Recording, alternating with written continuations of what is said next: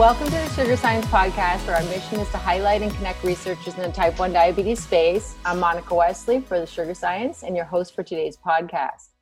Today, I have the absolute pleasure of speaking with Eimear Dolan. She is faculty at the National University of Ireland in Galway.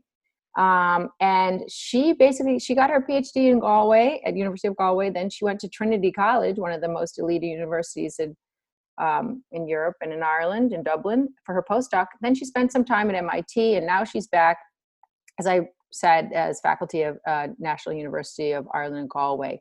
She was recently um, awarded uh, the distinction of being an innovator under 35 by the MIT Technology Re- Review for her work on dynamic soft uh, reservoirs. Uh, and we're going to talk about how that might uh, mitigate the foreign body response in islet implants. So, welcome Eimear. This is great to have you.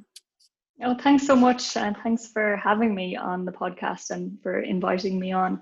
It's exciting yeah. to talk to you guys. Yeah, we're, we're very interested to hear um, about your work. So, I mean, can you talk a little bit about how you became um, scientifically interested, I guess, in um, this uh, bioengineering and creating this soft uh, reservoir?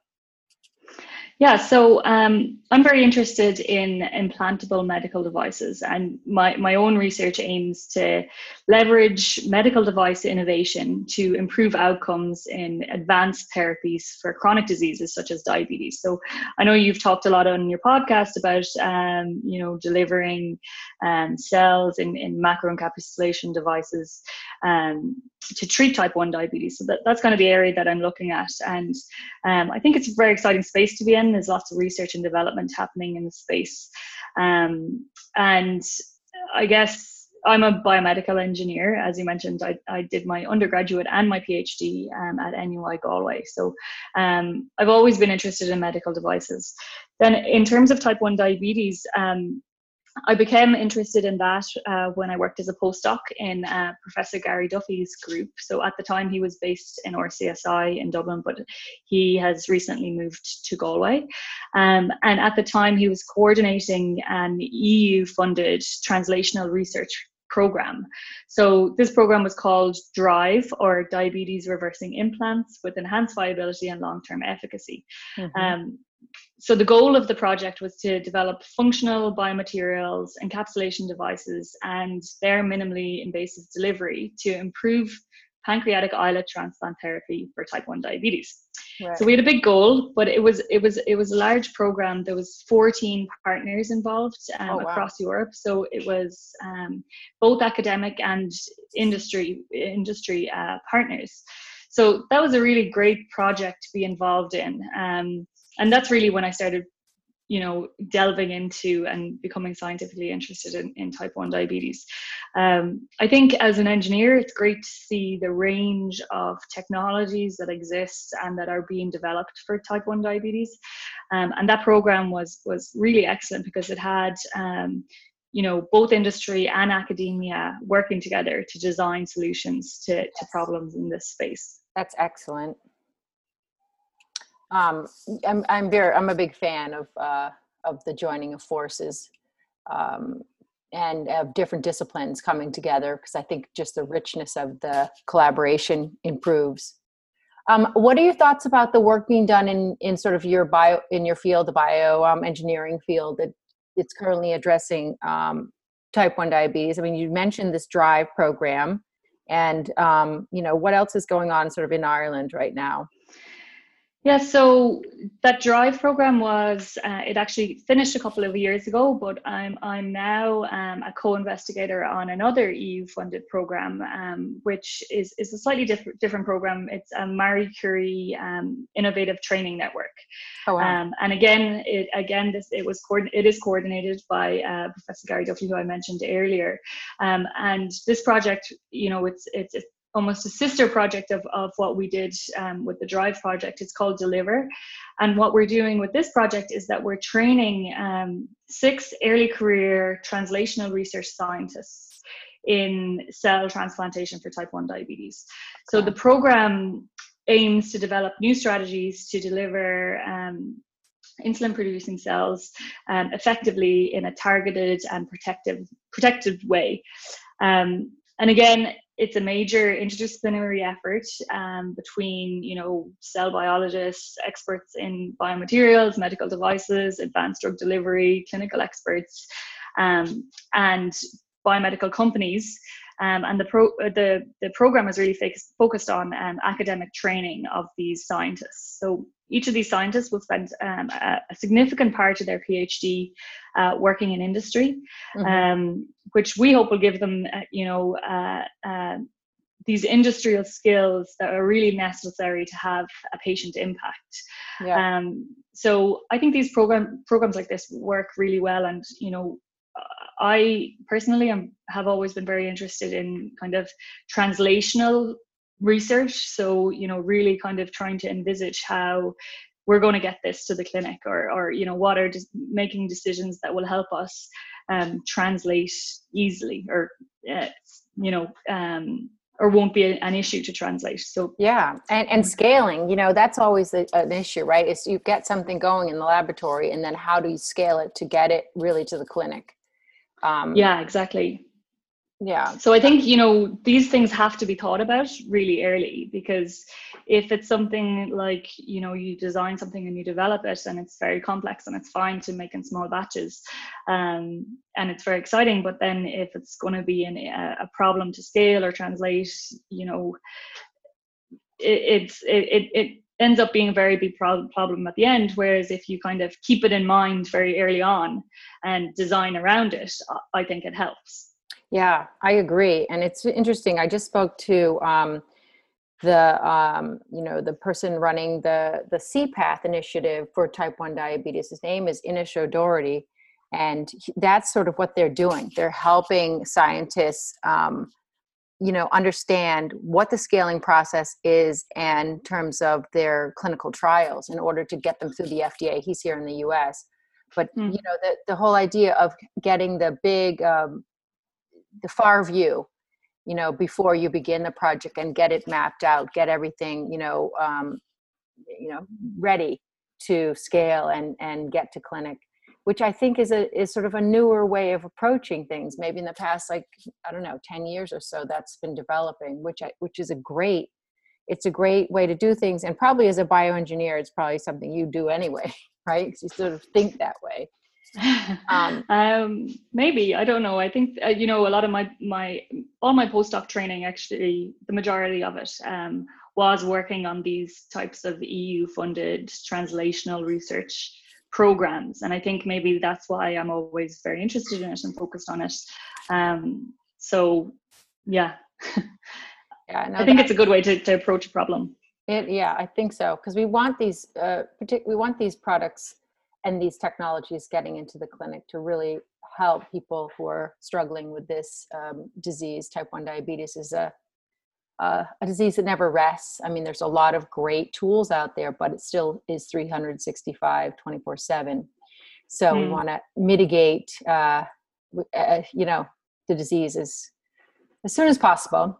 Um, can you share some exciting new work you're doing in your laboratory? Um, you have this great paper from 2019 uh, that came out in Science Robotics, an actuable soft reservoir modulates host foreign body response. Really exciting work. Maybe talk a little bit about that and then what you're doing now.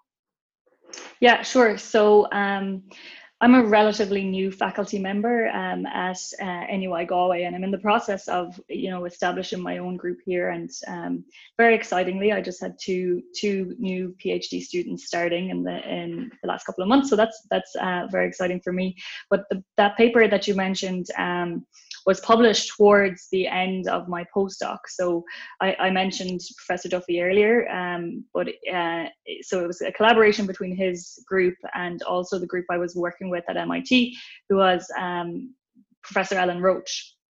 So I guess um, the project kind of came about, or, or, the idea came about through through that collaboration. Really, um, Ellen is an expert in in soft robotics, and um, uh, you know Gary had um, is has has a research group who is focused on on developing technologies for type one diabetes.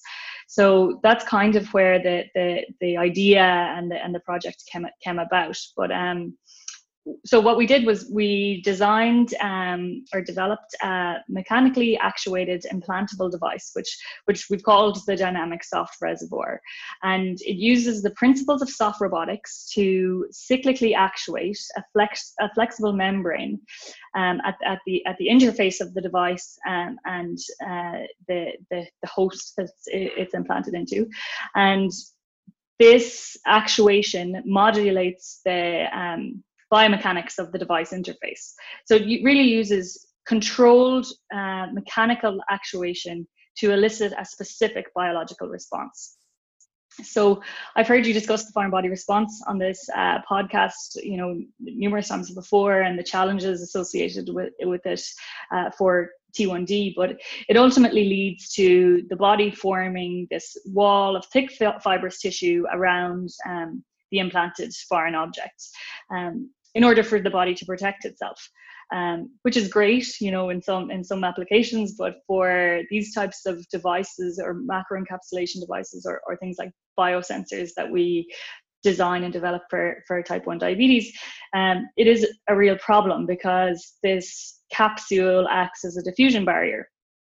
So uh, we've shown that our device, so the DSR, um, um, um, through the DSR, I guess, that actuation um, reduced fibrosis. So we found a, a, significant reduction in the thickness of the fibrous capsule that formed around the device and we found no difference in the in the quality of that capsule, um, which I think is interesting. And then we also found that we had increased vascularization um, of the formed capsule, and um, we found an increased transport of a therapy analog through the capsule. So those those number of things are, are things that that are really when they form are, are, are, things that cause an issue in, in type 1 diabetes. So a fibrous capsule lack of vascularization and um, you know a diffusion barrier of, of, of therapy or whatever it is um, nutrients into and out of, of yeah. these types of macro it's, macro encapsulation devices. It's like a three part problem. You want less fibrosis more vascularization and um, you know an exchange of glucose obviously and and other um, hormonal signals, right? Yeah, exactly. So we think, the, I mean, I think the DSR is it's a really versatile and tunable uh, platform, and you know we envisage that it can be integrated into a range of implantable um, devices. But um, I'm focusing really on type 1 diabetes at the moment because I think there's huge potential um, to improve the outcomes uh, in that space just purely because it addresses those three major problems um, that, that kind of keep coming up and keep um, causing um, problems in, in, the space. Yeah, and there it's been very tricky. Um, and um, I think that, uh, you know, the whole, they, they've done a lot of different um, areas of implantation. You know, people have implanted these devices or these you know the the islet uh, packets basically into the omentum um, subcutaneously. Um, then of course there was sort of the free flowing um, islets that were just implanted into the portal vein, and uh, each has its own set of, of problems, I think. But let's. Uh, I did speak to a scientist at U, uh, UCSB in Santa Barbara. Her name is Sumita Pennathur, and she's she talks a lot of uh, about um, micro fluidics. Mm-hmm. So, in terms of microfluidics, what's uh, what's going on with the uh, with the oscillations that are happening with your device? Uh, is there yeah, so is there kind of like a microenvironment of the fluidics around it? Yeah, exactly. So that's what that's what uh, we've uh, we think is happening. So it's it's kind of creating, um, you know, fluid flow around the device um, and this fluid flow is is keeping the, preventing the, the, the the cells from really rapidly creating this this fibrous capsule. So you know. Uh, it, the paper is really interesting and it's great that we got published but uh, er, that it's published and um, you know it's it's really kind of the first time that anybody has looked at using this technique to address this problem but you know there's loads of other questions that need to be answered um, so you know really looking into optimizing the the, the actuation regime and um, trying to you know really figure out a mechanism of action. Um, and i think that's really interesting and i think that you know there's there's there's really exciting work that that um, we're planning on doing and that to figure it all out. Well it's great that you have the two postdocs now and ready to go. Um, i think that uh, you know um, in terms of scaling the technology in this field um, it doesn't seem to be uh, that hard in your situation right because you've got the device i mean can you comment on it how would it how would that work yeah, so we are working on it at the moment. Um, uh, our technology it was initially initially developed for you know a, a proof of concept studies, um, and we're working on scaling it up to a size you know more relevant to humans. Um, you know, I've already mentioned that I'm interested in in translational research.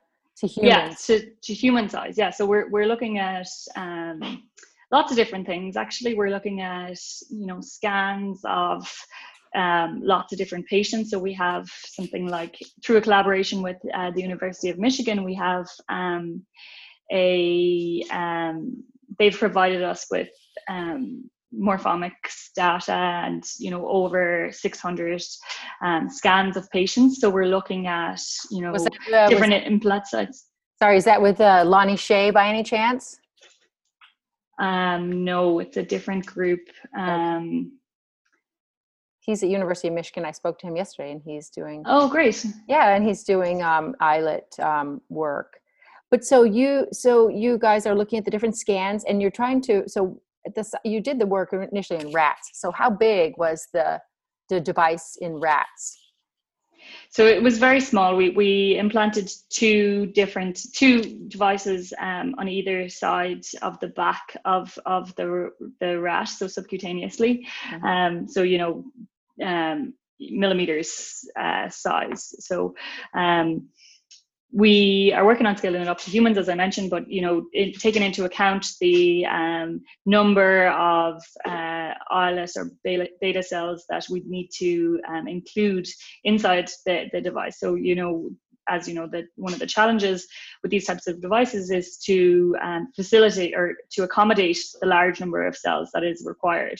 Yeah. So we're looking at ways that we can optimize the device to um, include the, the the large number of cells and you know which where we could implant it where's the best place we can implant it um, you know is that site um, you know can we make one device that fits all these different patients or do we need to have um, different off the shelf devices for different um, patient sizes? And you know it's really interesting to actually delve into the data there because you know the differences between you know males and females and uh, as as is age a factor height you know bmi we have all this data um, yeah. so we're really looking to delve deep into that to to um, design or de- use that knowledge to to design our device um, to the best uh, possible way. Yeah, because there is a you know a range, a wide range of um, physical needs.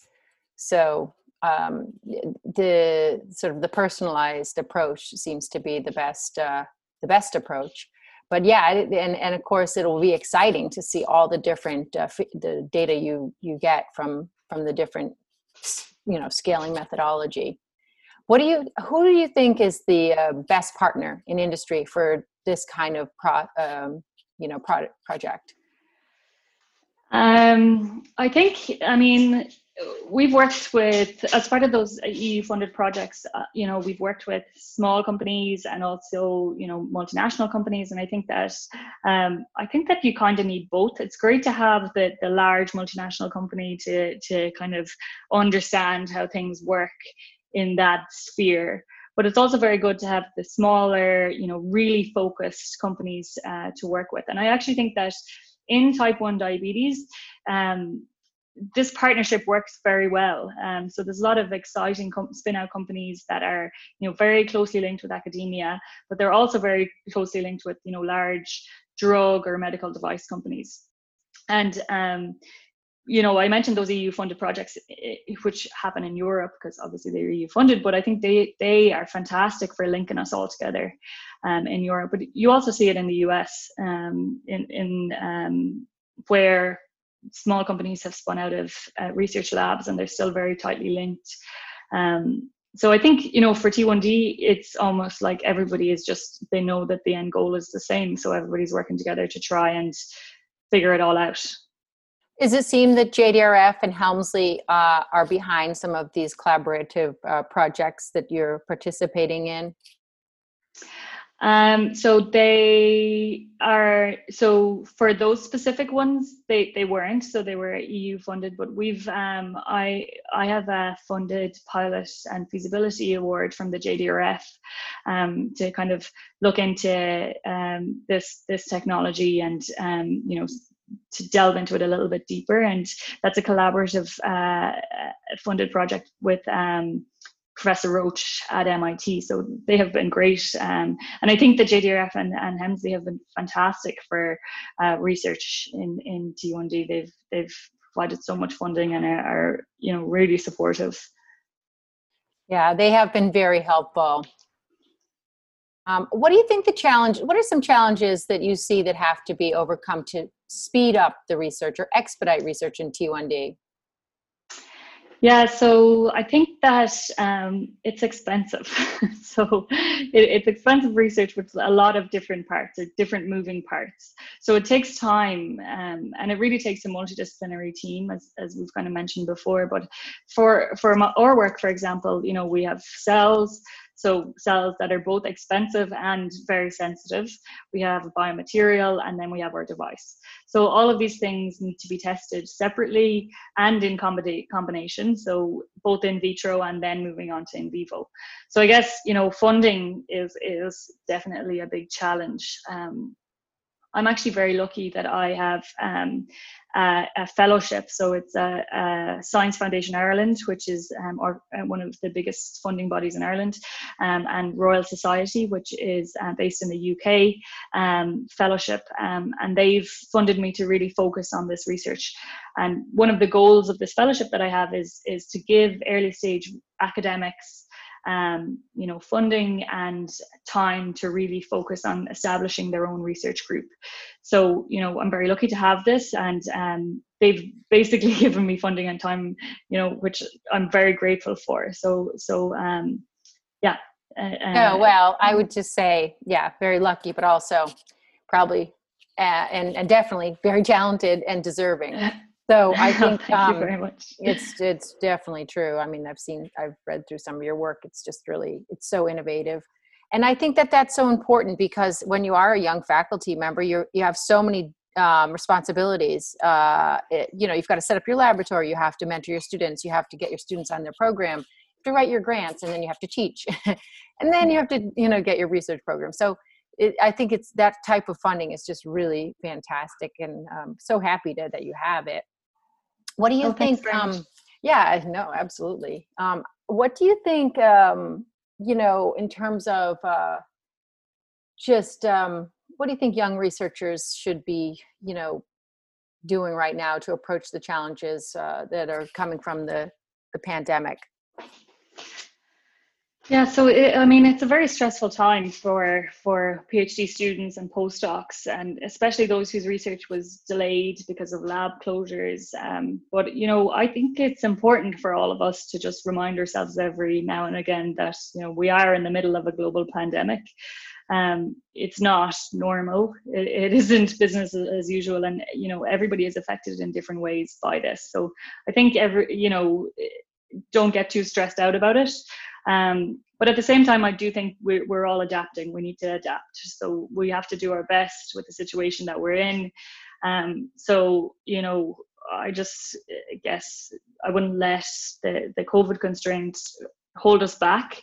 Um, you know, we can try and adapt and, and move around it. You know, our, our own labs in NUI Galway were closed for a number of months. Uh, we're back open now, thankfully. Um, and, you know, even so we're actually open open um, for for all of our, our lab based researchers but i know some universities are only open you know partial capacity um, and i think people need to you know we can't be as productive as we were um, when we have full access. So so i think maybe to just be a little bit easier on ourselves sometimes it's important. That, it is important and i'm so happy to hear so many of uh, the thought leaders in the space and the scientists um, you know the, uh, giving this message to the young scientists you know i'm talking about the grad students and the, and the postdocs because uh, it's really um, inspiring that it's coming you know the message coming from you all is to these young students is that uh, you know we can we'll get through it basically which is yeah it's great it's a it's yeah. a real solidarity within the scientific community from what i'm seeing uh, at least yeah. in this this uh, realm so is there and i think you know some things um, sorry, I didn't mean to cut you off no, there. But some things, um, you know, travel, of course, has been restricted, which limits us going to conferences and visiting collaborators' labs and, you know, all that fun and exciting stuff where we learn a lot. But um, I think it's been great that a lot of the conferences and meetings um, have gone online and adapted. And uh, you know, in one way, it's really opened up the scientific community. You know, I'm sitting here in Galway listening to a seminar series that could be happening in MIT every week or New York, which I think is really cool. And I think, you know, hopefully they uh, continue um, even yeah. when we go back to normal, whatever normal will end up being. I agree with that completely. I think the sharing um, has been for it's there's been a forced sharing right? And and so so not everyone can go and travel and uh, ex- the expense to travel to a conference or the you know prohibitory cost or whatever. Now it's a bit more open so there's more access to what people are doing. And that's something we're trying to do here at, with the sugar science is to promote collaboration and and uh, allow different voices to be heard. And so i just i'm very hopeful that um, even though this pandemic has been challenging, that some really good things are coming out of it. So I just wondered, is there anything else you'd like to share with our listeners or, you know, um, just thoughts for uh, um, what's ahead, I guess, young scientists? Like like everybody uh, i'm always looking for eager and uh, excited students who would like to come and work with me. So i guess if you like the sound of of what uh, the work that we're doing uh, you should definitely reach out and get in touch. Um, you know i i'm i still consider myself very very new and i'm still figuring it all out. So um, i think it's it's an exciting time to um, get in on a on a research group at the start when um, it's it's uh, developing and maturing. So um, I know I did my PhD in a lab that was you know very early stage, and um, I think it was really valuable to see um, the lab develop and mature. Yeah, I did as well. And there is something very special about that kind of situation. So if anyone's out there and is interested in this really fascinating work and approach, um, and you would get to live in the beautiful city of Galway. Uh, reach out to Eimear Dolan. Thank you again, Amir, for talking with us today. I so appreciate it. Oh, no problem at all. Thanks so much for having me.